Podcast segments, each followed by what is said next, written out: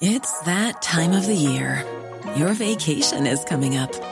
You can already hear the beach waves, feel the warm breeze, relax, and think about work. You really, really want it all to work out while you're away. Monday.com gives you and the team that peace of mind. When all work is on one platform and everyone's in sync, things just flow wherever you are. Tap the banner to go to Monday.com.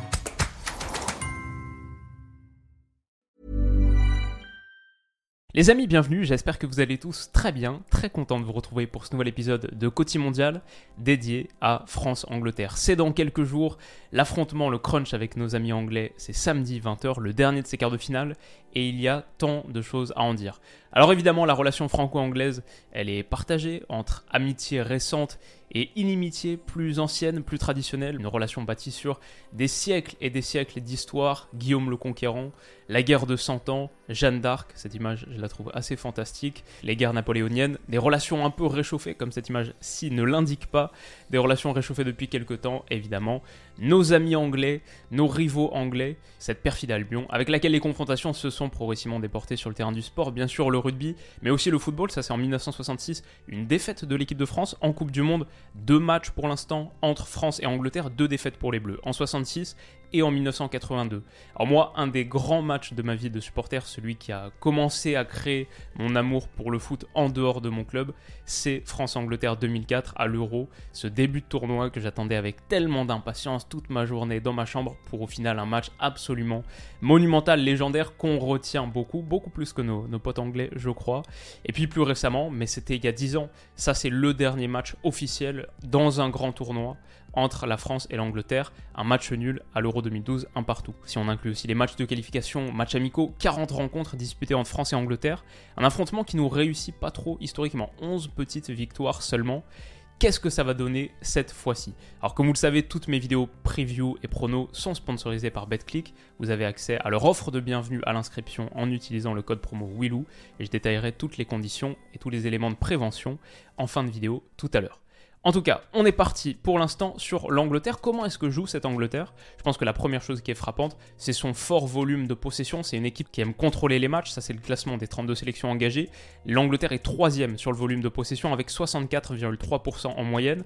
Pratique un style quasiment latin. L'Espagne est première, l'Argentine deuxième et le Portugal quatrième.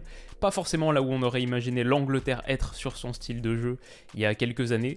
Mais les temps changent et cette Angleterre donc qui aime contrôler passe aussi beaucoup de temps avec ballon dans son tiers. C'est de la possession assez défensive. L'Angleterre est la deuxième sélection du tournoi qui a touché le plus de ballons à l'intérieur de son premier tiers à elle, dans son tiers défensif, avec 847, juste derrière l'Australie, une sélection qui passe beaucoup de temps, qui a passé beaucoup de temps dans son premier tiers, mais davantage contre son gré, parce qu'elle été poussée à beaucoup défendre. L'Angleterre pratique cette possession défensive, et j'ai une petite image ici pour le montrer. Ça, pour moi, c'est à quoi l'Angleterre ressemble sur deux tiers du match. La possession basse, c'est passe latérale entre Stones et Maguire, les latéraux inclus aussi dans ce circuit. Une Angleterre qui procède beaucoup par U. Et avec Declan Rice ici, on a un quintet défensif qui constitue cette base. Et pour tout son fort volume de possession, on le voit bien ici, l'Angleterre n'est que 7ème sur le volume total de tirs. 47 tirs contre 74 pour le Brésil qui est numéro 1, 70 pour l'équipe de France.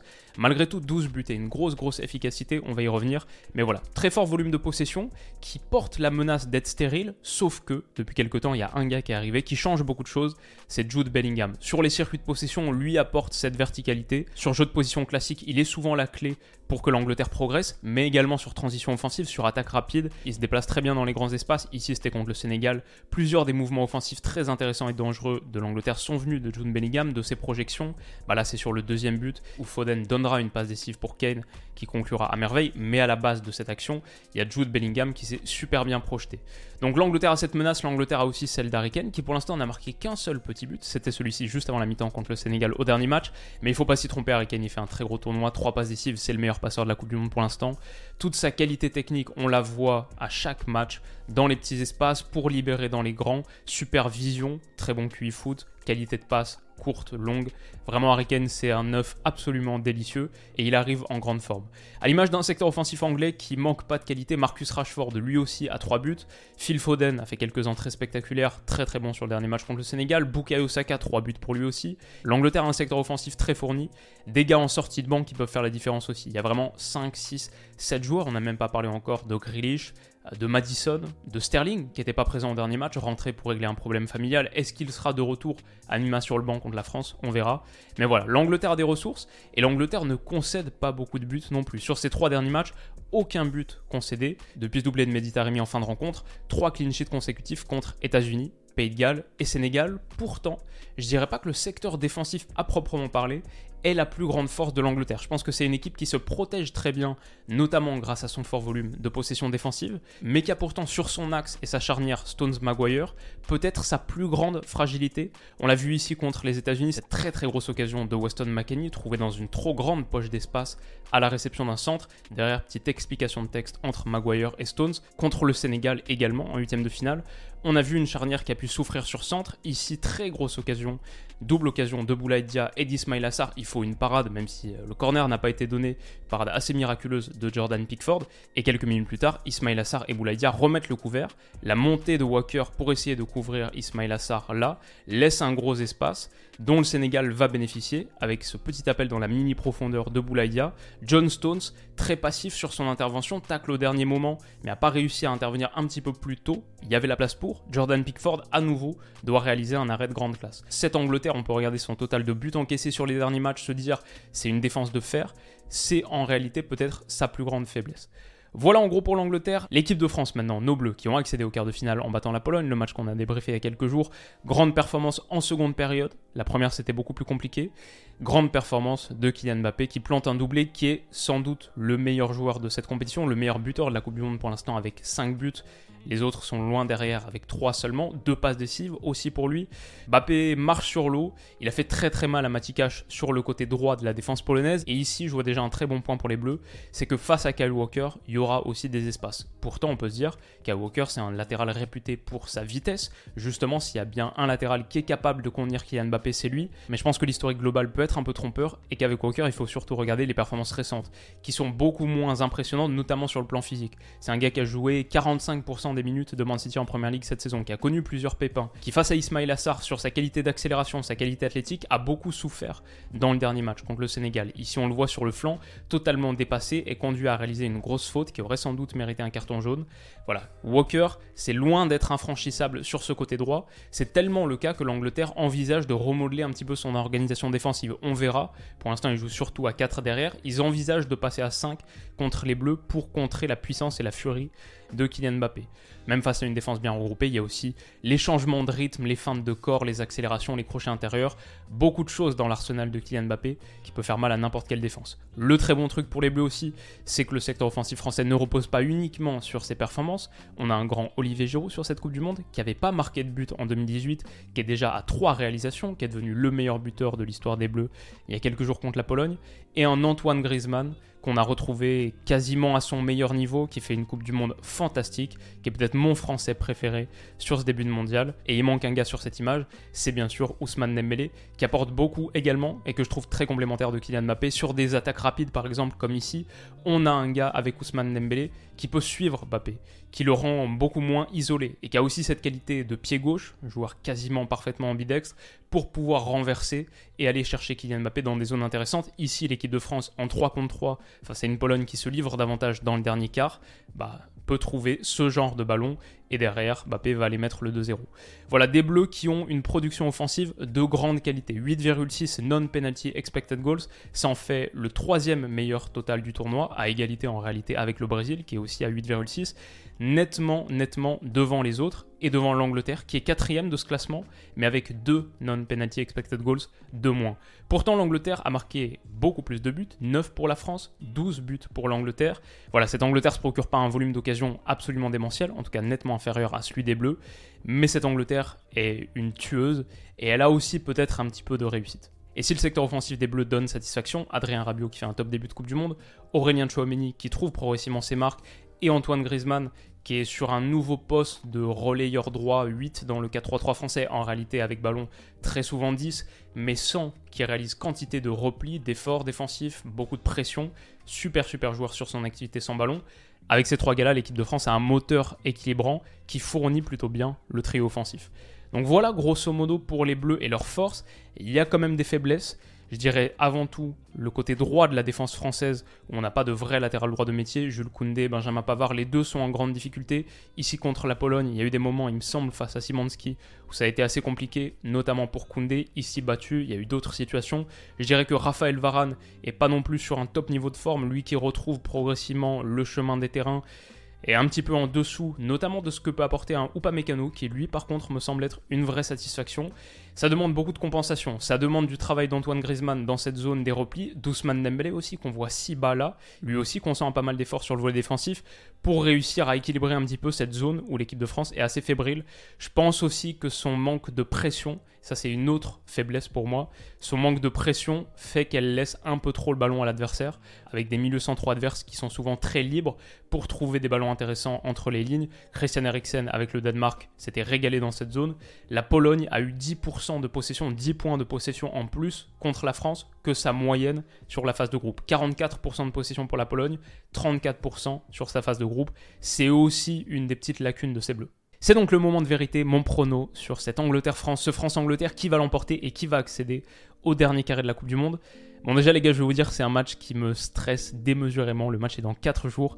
Je pense qu'à ça et ça va être très très dur. On va vivre 90 minutes ou 120 minutes extrêmement tendues. C'est le premier vrai gros test pour ces deux nations, qui pour l'instant ont réussi et relevé leur test intermédiaire avec brio, l'Angleterre contre le Sénégal en huitième, la France contre le Danemark en phase de groupe, mais là c'est le niveau supérieur entre deux cadors, deux prétendants absolus à la victoire finale, le dernier champion du monde et le demi-finaliste de la Coupe du Monde 2018, plus finaliste de l'Euro 2021 énorme, énorme test entre deux attaques de feu, deux secteurs offensifs extrêmement bien fournis. Alors la France par favorite, c'est l'avis des bookmakers. Je pense que c'est aussi l'avis global qui se dessine, même côté anglais, où il y a en ce moment toute une discussion autour du fait est-ce qu'il faut changer de système, passer à 3/5 derrière, plutôt que le système habituel qui a été employé pour l'instant à 4. Grosse discussion là-dessus. Mais je pense que c'est une situation qui convient bien à l'Angleterre. Personnellement, sur ce match, je vais dire que j'ai une crainte, j'ai une vraie frayeur mais je me dis qu'elle est plus émotionnelle que rationnelle. C'est, elle est très liée au fait que ce soit les Bleus, que j'ai tellement, tellement envie qu'on passe en demi, elle est un peu plus émotionnelle que rationnelle. Je pense que la France a les armes véritablement pour faire mal aux Anglais.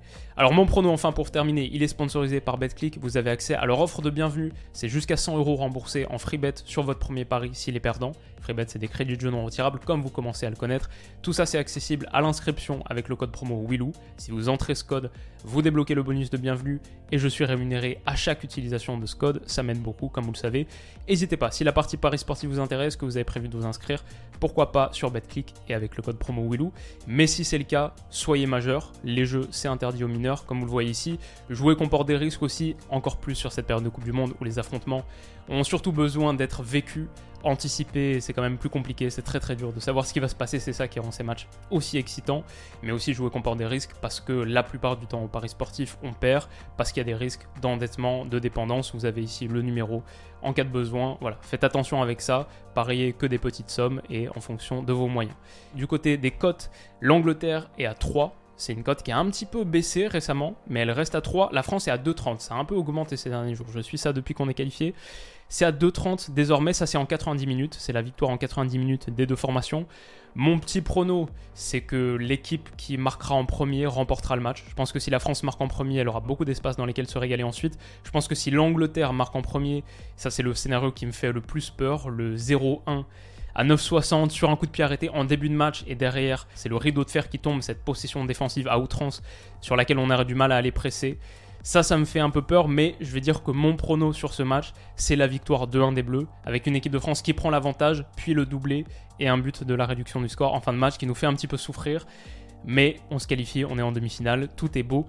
Et cette victoire 2-1, elle est cotée à 17. Je le vois en 90 minutes aussi parce que si ça va plus loin, si ça va en prolongation et en tir au but, là je vois la qualification de l'Angleterre. Il faut surtout pas qu'on soit amené sur une séance de tir au but où je ne vois pas du tout la remporter.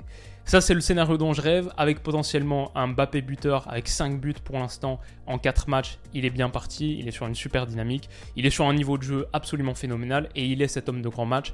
Il est cet homme de Coupe du Monde. Il a déjà, si je ne me trompe pas, autant de buts en Coupe du Monde que Lionel Messi par exemple, à quoi 23, 24 ans. C'est une machine absolument fantastique et pour l'équipe de France, un succès des Bleus reposera énormément, énormément sur une grande performance de Kylian Mbappé. La menace numéro 1 pour l'Angleterre, moi je lis beaucoup d'articles anglais sur The Athletic, j'écoute le podcast du Guardian, etc. Mbappé c'est vu comme la menace ultime, c'est la frayeur et la crainte et ils sont très très inquiets à la perspective de devoir défendre le flanc face à lui. Donc voilà grosso modo pour mes pronos.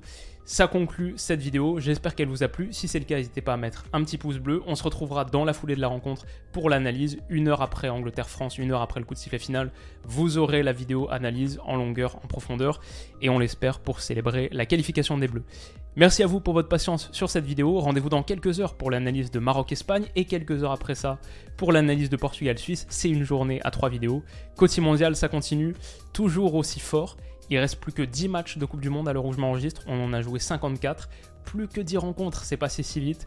Mais il y a des chances que ce soit au moins les 9 meilleurs. Le match pour la troisième place, je sais pas. Mais au moins 9 matchs de très très grande qualité et de très grande importance. Rendez-vous pour l'analyse de tout ça. Merci à vous de votre soutien. Et on se retrouve très très vite pour la suite. Prenez soin de vous. Bisous.